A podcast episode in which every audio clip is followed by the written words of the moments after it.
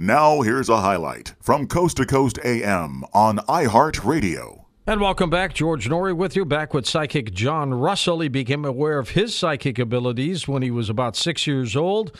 He started giving psychic readings to his friends and families by the age of 15. By the age of 18, he was reading professionally.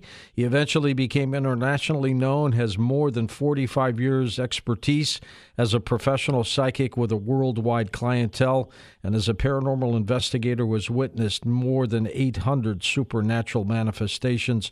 John, welcome to the program, and uh, congrats on the book, Riding with Ghosts, Angels, and the Spirits of the Dead. Thank you so much. It's great to be here. I appreciate you having me. I'm excited to be here, and uh, thank you for the congratulations on the book. It's just out this month, and I'm really proud of it. Good for you. Now, you're a motorcyclist, which has a lot to do with some of the things in the book. Exactly right. Yeah, I've been a biker since I was the age of 15, and uh, the reason that this uh, the book came about was I had uh, shot a pilot a TV pilot for the History Channel. Aha. Okay. Good people. And yeah, really good people. And we had uh, we had a great time doing that. I became friends with my producer, and we stayed friends. And we decided to work on continue to work on some projects together, trying to get uh, uh, another TV show done utilizing my psychic gifts. And we bandied about some ideas about you know what direction it should take and what we would do. Well, ever since uh, I was a kid, a young man, there was a show on TV, and a lot of people will know this, a lot of people won't, but nearly every biker will. There was a show called Then Came Bronson, and it was about a guy in, in short that just uh, he gave up on the corporate world, threw everything he had on his motorcycle, and took off to discover America. And in the process, the wherever he would go, he was a catalyst for change he didn't change, but he brought change into other people's lives through the adventures that he had. And so I told my friend, my producer friend, I said, "Hey, I said, let's do a psychic version of this. Let's do a paranormal version of this. I'll come roaring into town on my motorcycle. We'll investigate whatever uh, paranormal situation or story or whatever there is, bring it to a resolution, bring it to whatever conclusion we can, and then we'll go to the next town again on my bike." And so uh, he he loved the idea. I loved the idea. And we ran it up every flagpole there was. Nobody saluted. and and the process, um, he said, "Listen, why don't you uh, put together some of these paranormal experiences you've had, just little short snippets of things. Do a little blog, and we can use that as a, an additional promotional tool." And so I did. And about that time, the uh, uh, the amount of paranormal experiences that I began to have riding my motorcycle became just just surreal, just bizarre.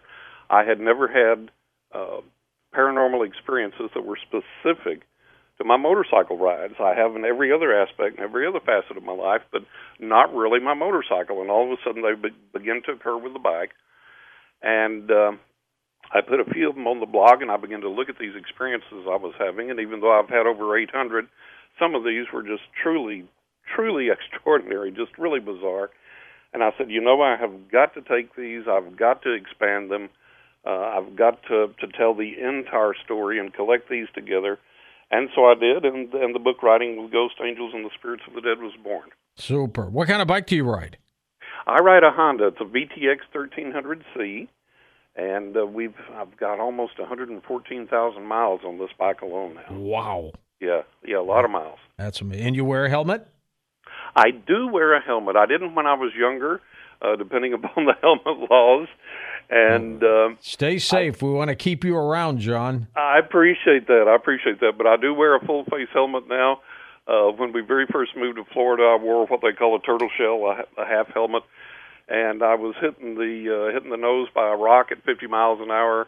Had oh, bug flying to my eye had a lot of other things happen. Oh. I, I went to the bike shop, said, "Give me that full face right there," and I've I've done full face ever since. Absolutely. I guess you're used to full face now with masks and everything else these days. Yeah, absolutely. My so that, that gosh. was much of a change for me. let's let's go back to the age of six. How did this start for you? Well, it started um, when, like I say, when I was about six years old. I woke up suddenly wide awake Uh, it wasn't one of those situations where you where you're coming awake or where you're waking up slowly or a, a lingering dream state or anything. I was just suddenly completely wide awake, and I didn't know why. And I raised up on my elbows uh, in my bed, and I looked around and down the hallway from my bedroom, where there was a nightlight. In the glow of the nightlight, this old black man was standing there, and I can describe him. He had uh, close cropped white hair he had on khaki pants, black shoes, a black dress belt, and a plaid shirt. And I looked at him and I screamed bloody murder because we're white folk. We didn't have nobody black living with us. and I presumed that an intruder had gotten into the home. And I screamed like crazy, and I heard my parents begin to come running. And as I screamed, uh, the old black man standing there looked at me with this bemusement on his face. And I swear, just like the Cheshire cat, he slowly began to vanish from his feet up till all that was left was his head. I bet he was a spirit guide for you. He was. He opened the the doorway. He came to open the doorway to my psychic gift. And uh, when my parents came in, I told them, I said, "There's somebody in the house." And they said, "No, there's there's nobody." I said, "There's somebody in the house," even though I'd just seen him disappear. And I was so scared and so convincing that they checked under the beds, they checked in the closet, they checked the doors, they checked the windows, and of course nobody in flesh was there. But uh, yes, this this man came to open the portal for me and to activate my psychic gift. Did he come back again when maybe have, the parents left? I have never seen him again. Just that one time. Just that one time, and uh, I was scared to death that he would come back that night when my parents went back to bed, and I tried to go back to sleep, and I was like, "Why did he come? What did he want with one me?" One eye open and everything else. Yeah, huh? one eye open and everything else. And of all the experiences I've had, that's the only time uh, that I've ever been scared. I've been startled since. Oh heck, you were only six years old. Yeah, yeah. And uh, after that, after his visit, uh, I began to uh, be able to not only predict the future for people, but to actually see into their lives and what they had done. I remember this one story uh, very shortly after the experience with him. Uh, these people pulled into uh, our driveway, and I didn't know them. My parents did, but I didn't know them. And so I went inside and I got my parents. I said, "Somebody, somebody in the in a car just pulled in our driveway and they're getting out." And so they came out and they were friends of my parents. And I said, "Oh, okay." So they came up, and we were all standing outside there, and I was goofing around. You know, I was a young kid, you know, six, seven, whatever, and I'm standing there playing and kind of halfway eavesdropping. And uh, so I looked at the people, and I said, "You know," I said, "you guys just went on vacation," and I said, "You have kids." They're they're not with you now, but you have kids, and you took them on vacation. You have two kids, a boy and a girl. And I said, you went to this hotel and how old are you when you're telling them this, John? I'm like six or seven. Oh, jeez. And I said, you went to this hotel, and it was painted white, and it was two story, and the the windows were staggered like this. It looked like this, and there was this row of trees in front. And I said, you took that car right there on the on the trip. And as I'm telling them this, I remember I'll never forget as long as I live. The woman in particular her eyes got wider and wider and wider, and she looked at me. and they're like, actually listening to you, right? Yeah, yeah, yeah, and and she's looking at me like I've got cobras growing out my ears or something. And uh, she was like, she looked at my mother and my father, and she says, "My God, how could he possibly know that? How does he know that?" And my mother was and my dad my dad didn't know what to say. And he was he was kind of like well you but know. but they knew that you had these abilities right? They your, knew that your I had parents. these abilities yeah. yeah. and and the people verified that what I'd seen was correct because they had just gone on that vacation. They were coming to tell my parents about it. And uh, what I had seen was was completely accurate. So that uh, that was the beginning of things. When you were 15 did your parents kind of encourage you to do readings for people my mother did. My father uh, did not. The, the paranormal spooked my father. He was kind of a, a quasi closet believer, I guess maybe.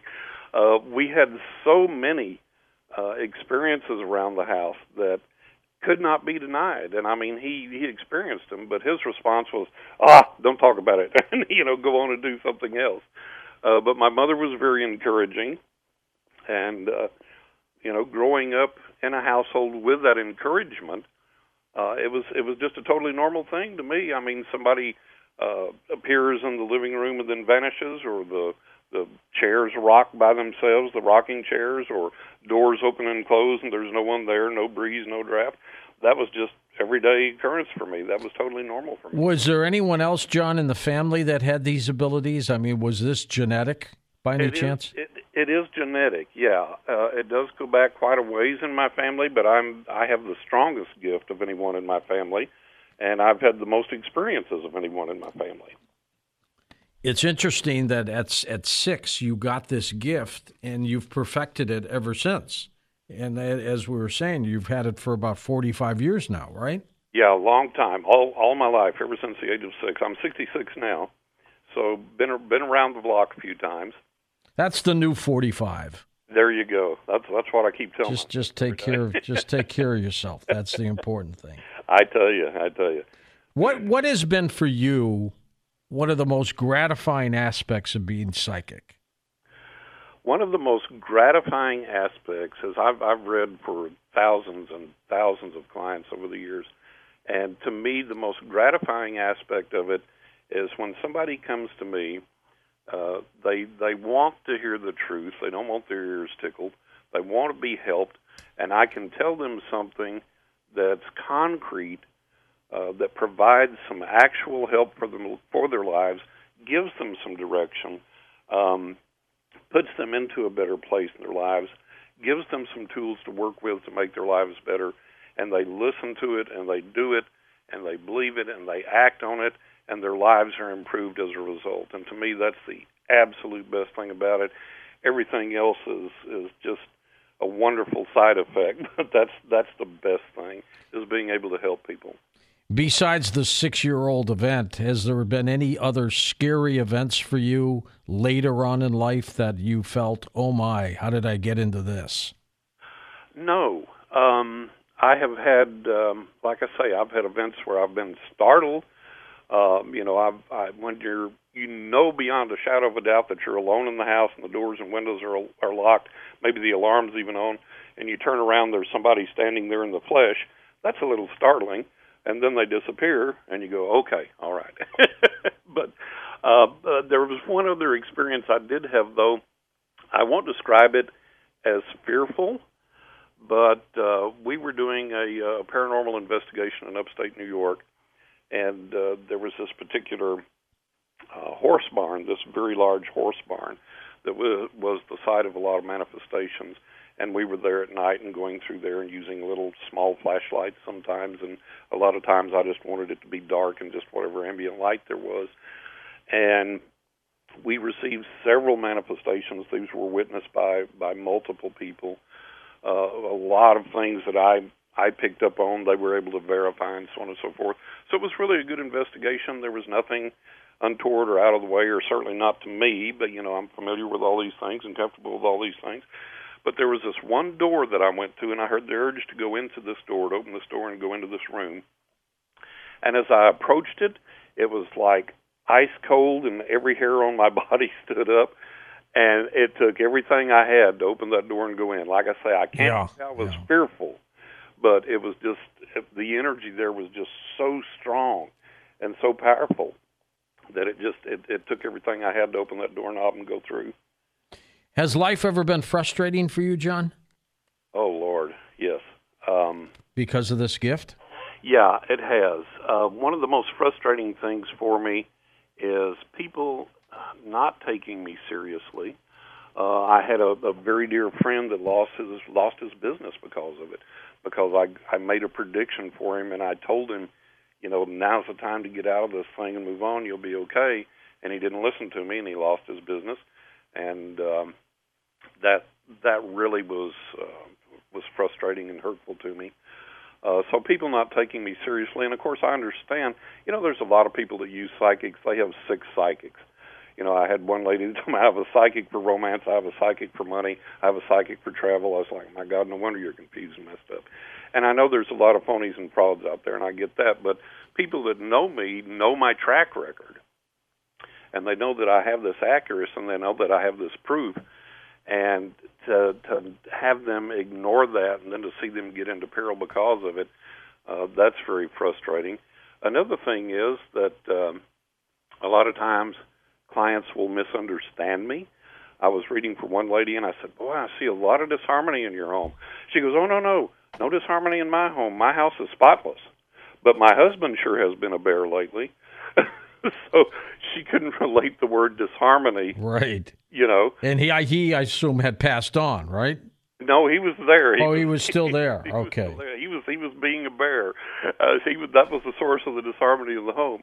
Uh, but talking about passing on, I, I read for another uh, guy, and talk about frustrating. As soon as we started the reading, I said, um, "I'm seeing this this figure on the other side that I'm presuming is your son. Is, has your son passed recently?" No.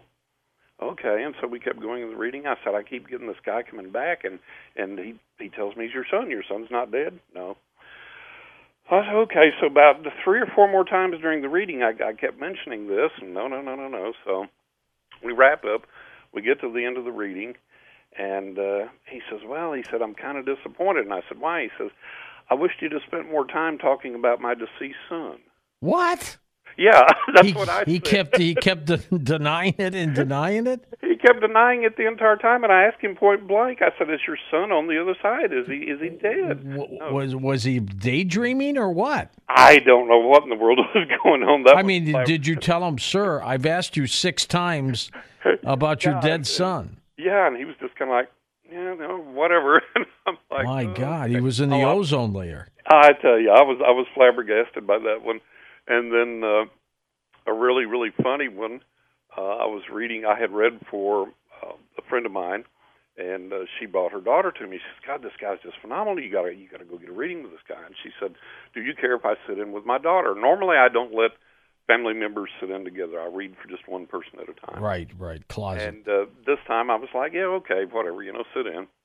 And it's a good thing she did because I was telling her daughter about this guy that she was in love with or whatever and I was telling her one of the things about this guy. I said, "What you have to understand about this guy, he is never ever going to be a suit and, and tie guy. He could never work inside at a desk or anything like that. He has got to be outside. He's got to have something outdoors, something with movement and motion and action." And she looked at me and she shook her head and she goes, "Oh no, no, no, no, you're so wrong." And then she says, this guy could never sit at a desk and wear a suit. He has to work outside and be. And we both sit there. Her mother and I both sit there with our eyes bugged out, looking at her. And her mother says, "That's what he just said." And she looked at me. And she goes, "Oh, you did." they don't listen, do they? They don't listen. And then the other thing that's frustrating is when uh, a person, I, I say, like I'm seeing a person with a name like uh, like Chuck uh, and he wears a golfing hat. Nope, no one. You sure? Nope, nobody in my family like that. No, okay. And either when they're pressed or later in the reading, oh, well, I have an Uncle Charles who loves to golf. Yeah, exactly. But, there but you no go. Chuck, you know, it's like, so you deal with those kinds of things. It, it, it's frustrating, but you learn to handle it, you learn to deal with it, and you go on. Listen to more Coast to Coast AM every weeknight at 1 a.m. Eastern and go to coasttocoastam.com for more.